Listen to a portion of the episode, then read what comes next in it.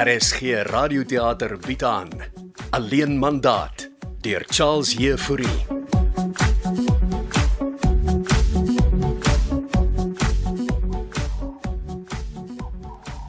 Ons sit sommer hier buite al het. Daar's mense daar binne besig om die restaurant reg te kry vir ons middagete klante. Dankie. Dis af van meer privaat hier buite. Jy het oor die foon gesê jy moet dringend met my gesels. Ja, dit is nogal dringend en natuurlik oor jou ouers, Janko. Hoe gaan dit met hul huise verkoop? Ons het nog net die foto's geneem. Wat behels so 'n alleen mandaat?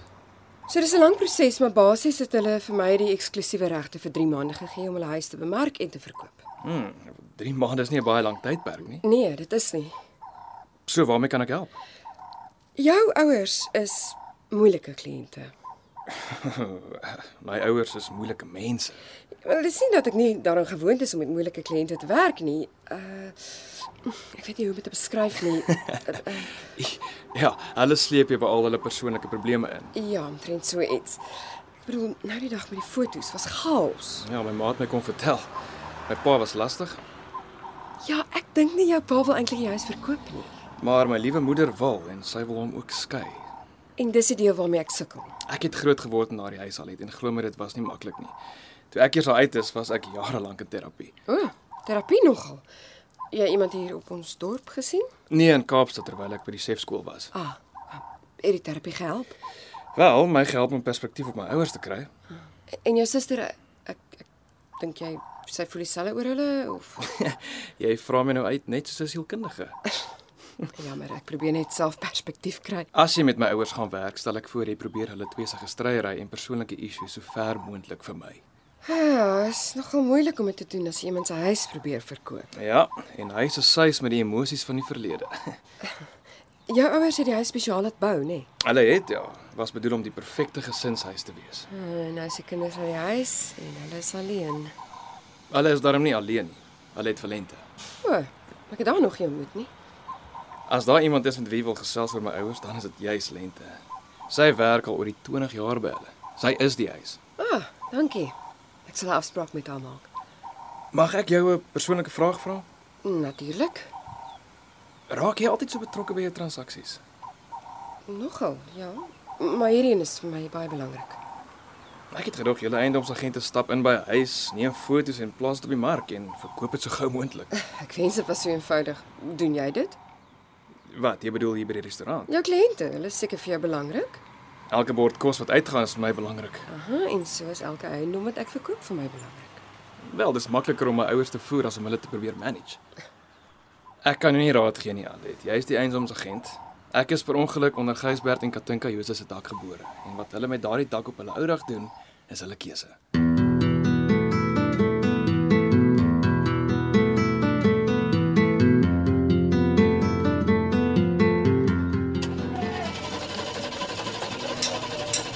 Baby, en as jy my nou hier kom verras vir die week met lunch. Uh, ek het vroeg weggeglip by die skool, was ek hier die mins vetkoek dag. Ooh, lekker eh, baby. Kom ons gaan net daar buite man.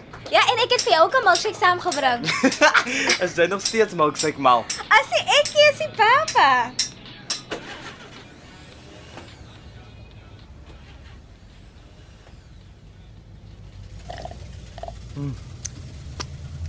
Jo, dis nou 'n lekker curry mens vetkoek. Baby, Ek het vir jou twee gebring.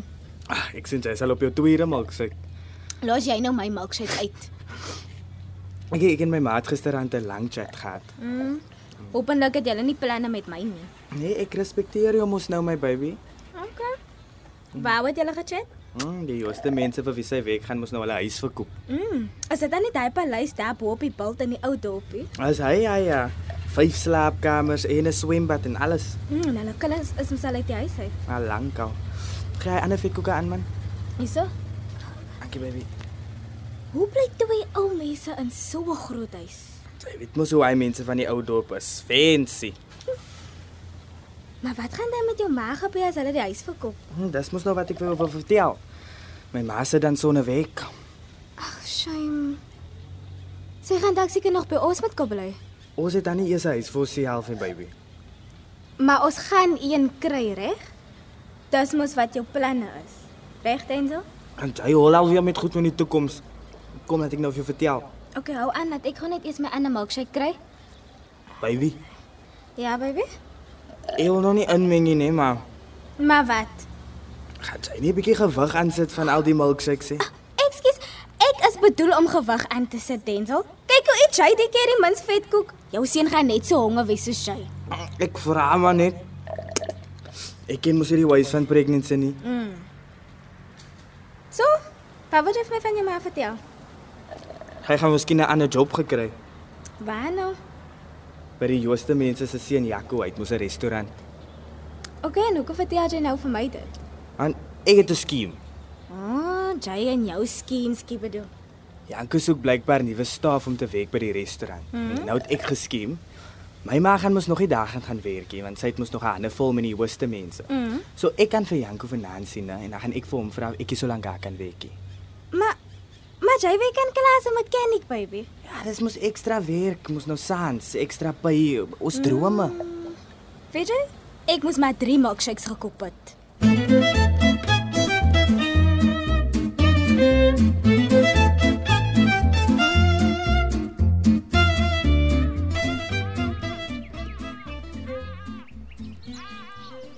En het jy die jooste egpaar se seun toe gaan sien? Ek het ja, niks wys geword nie. Hm, Ek gedink jy sal nie. Hy het agter 'n interessante voorstel gemaak. Ooh, jou terapeut luister. Vertel. Ek sien jou ore. Hy het voorgestel ek gaan gesels met hul huishulp. Dis 'n interessante perspektief. Huishulpe is stil observeerders. Ja, dis wat ek ook gedink het. Maar ek sit met 'n ander krisis. Alet, gaan jy omgee as ek weer ons sessie opneem? Sal die ding minder bliep? Jep, ek het dit uitgefigure. Goed rekord as jy moet. Sal jy seker help? Beslis. Veral as ek vir jou terugvoer moet gee. Sal nie die een keer bliep. Gaan voort. Die jongste egpaar se huis is op my webblad en ons het regtig mooi foto's van hul huis gekry buiten die whisky en sportsmotor saga. En ek het alreeds belangstellende kopers. So wat is die probleem? Gysbert Jooste. Babbelrug? Hy wil nie hê mense moet die huis fisies kom beskou nie. Nou hoe verwag hy moet hulle dit doen? Hy wil kamptig 'n virtuele toer van die huis hou. Ah, klink asof hy in die toekoms leef. Ja, Ek het so 'n bietjie oor hom gaan speur op die internet. Buiten dat die ou man op sy dag een of ander professor in filosofie was, is hy deesdae baie betrokke by artificial intelligence. Oh, interessant. Ag, ek weet nie veel van hierdie goed nie, maar ek kan die huis aan potensiële kopers verkoop sonder dat hulle dit fisies ervaar het nie. Alet in die nuwe era wat ons betree, gaan al minder dinge fisies ervaar word. Dink van die uitvloeisels van COVID. Is jy seker jy's 'n terapeut, Susan? Partykeer dink ek ek is eengebore, Het jy al op skool na jou ma se probleme geluister? meer afgeluister, maar ek het geluister. Hoekom moes jy afluister? Want ek was nie altyd welkom in die groep nie. Ek ken daardie gevoel. Vir my hele lewe lank al so. Het jy al besluit of jy die kliniek in die Karoo wil besoek? Ja, ek het. En ek, ek kan nie nou nie. Alet, jy moet leer om jouself eerste te stel. Ander mense gaan dit nie vir jou doen nie. Dis hoekom ons mensdom genoem word. Ek wil hierdie Jose transaksie hands-on takel. Nou doen dit dan. Maar hou op twyfel. Ek twyfel nie, Susan, ek soek net antwoorde. Help die medikasie wat ek laat voorskryf het. Ja, dit laat my beter slaap. Nou maar takel dan die jooste transaksie met oorgawe. En dis hoekom ek met hulle huishulp gaan gesels en soveel as moontlik uitvind oor Gysbert en Katinka en hul huis verkoop kry.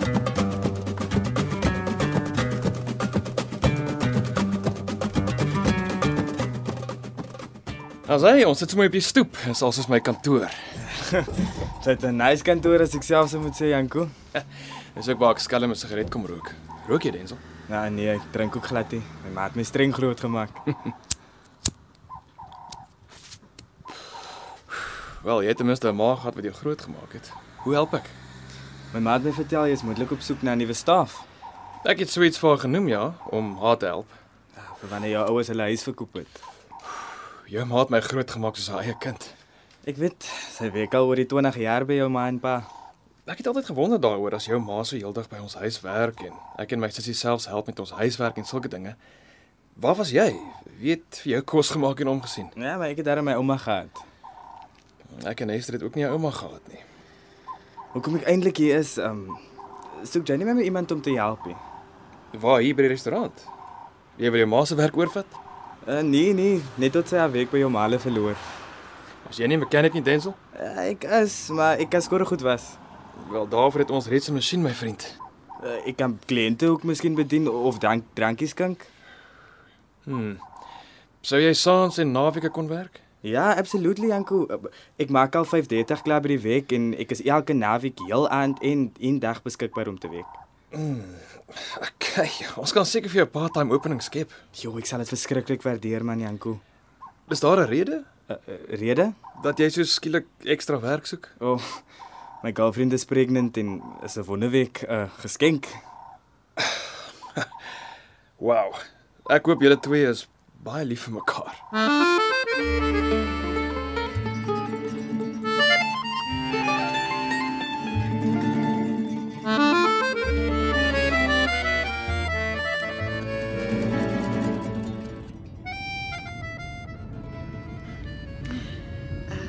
Ek waardeer dit dat jy die moeite doen om my te kom sien. Ja, ek moet sê ek was 'n bietjie verward toe jy my gebel het. Ek verstaan dit heeltemal. En jy het ook nie oor die foon verduidelik hoekom jy my wil sien nie, behalwe dat dit oor die jongste mense gaan. Ek wou ook nie hê dat hulle moet weet nie. Jy's hulle eiendomsagent? Ek is ja met moeite. ja, ek het gehoor om Gysbert en Tannie Katinka kan maar moeilik wees. Hoe bedoel jy gehoor? Jy werk dan al vir hulle vir oor die 20 jaar. oor die tw- Ek is skaars oor die 20 jaar. I, I, maar oh, dis my medikasie. Ekskuus, maar wat bedoel m- mevrou nou? Nee nee, noem my as asseblief Alette, Alette. Okay. Ek kry dit daai hierdie angsaanvalle. As mevrou, ek bedoel, as Alet okay. Jy lyk 'n bietjie bleek, hoor. Ek dink ek's besig om my kop te verloor. Hy shame van wanneer laas het jy 'n milkshake gedrink, Alet? Ekskuus, wat wat is jou naam? Ek is Bianca, maar my boyfriend noem my sommer baby. En en wat is jou boyfriend se naam? Denzel, Denzelkie bedoel. En is sy ma se naam Lente? Ja, tannie Lente is ons almal se lente. Ag, Oh. ek het geweet ek moenie hierdie medikasie vat nie. Ag, My terapeut Susan Rademan is besig om my in 'n donker put te lei. Ai, jene tog. Weet jy wat, Alet? Kom ek steek vir jou vir 'n milkshake.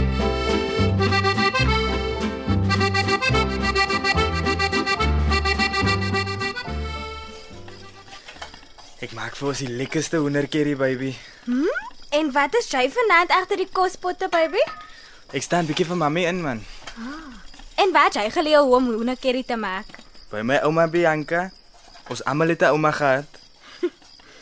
As dit nie van my ouma was nie, het ek seker saam met my pa Didi in die tronk opgeëindig nog voordat ek graad 10 gehaal het. Hoe gaan dit deesdae met Didi Jacobs? nee, weet jy, laas wat ek gehoor het, skei hy iewers in Sutherland van alle plekke. En wat op aarde doen jou pa daar? Nee, ek weet jy, ek kyk seker sterre. maar kyk, dit is iets wat ek vir jou moet vertel. Solank jy en die baba happy is, kan jy my enigiets vertel baby. Ja, ja. Ek het vroeër vanaand die weirdste ervaring gehad. Uh, I'm all ears baby. Okay.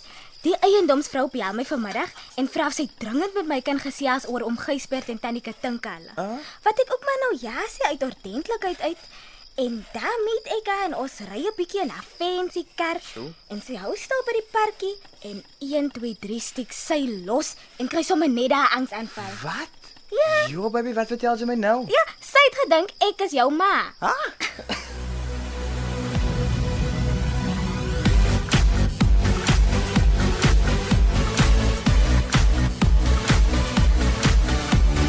Alleen mandaat deur Charles Jefouri word in Kaapstad opgevoer met akoestiese en tegniese versorging deur Cassie Louws en regie deur Henri Gerst.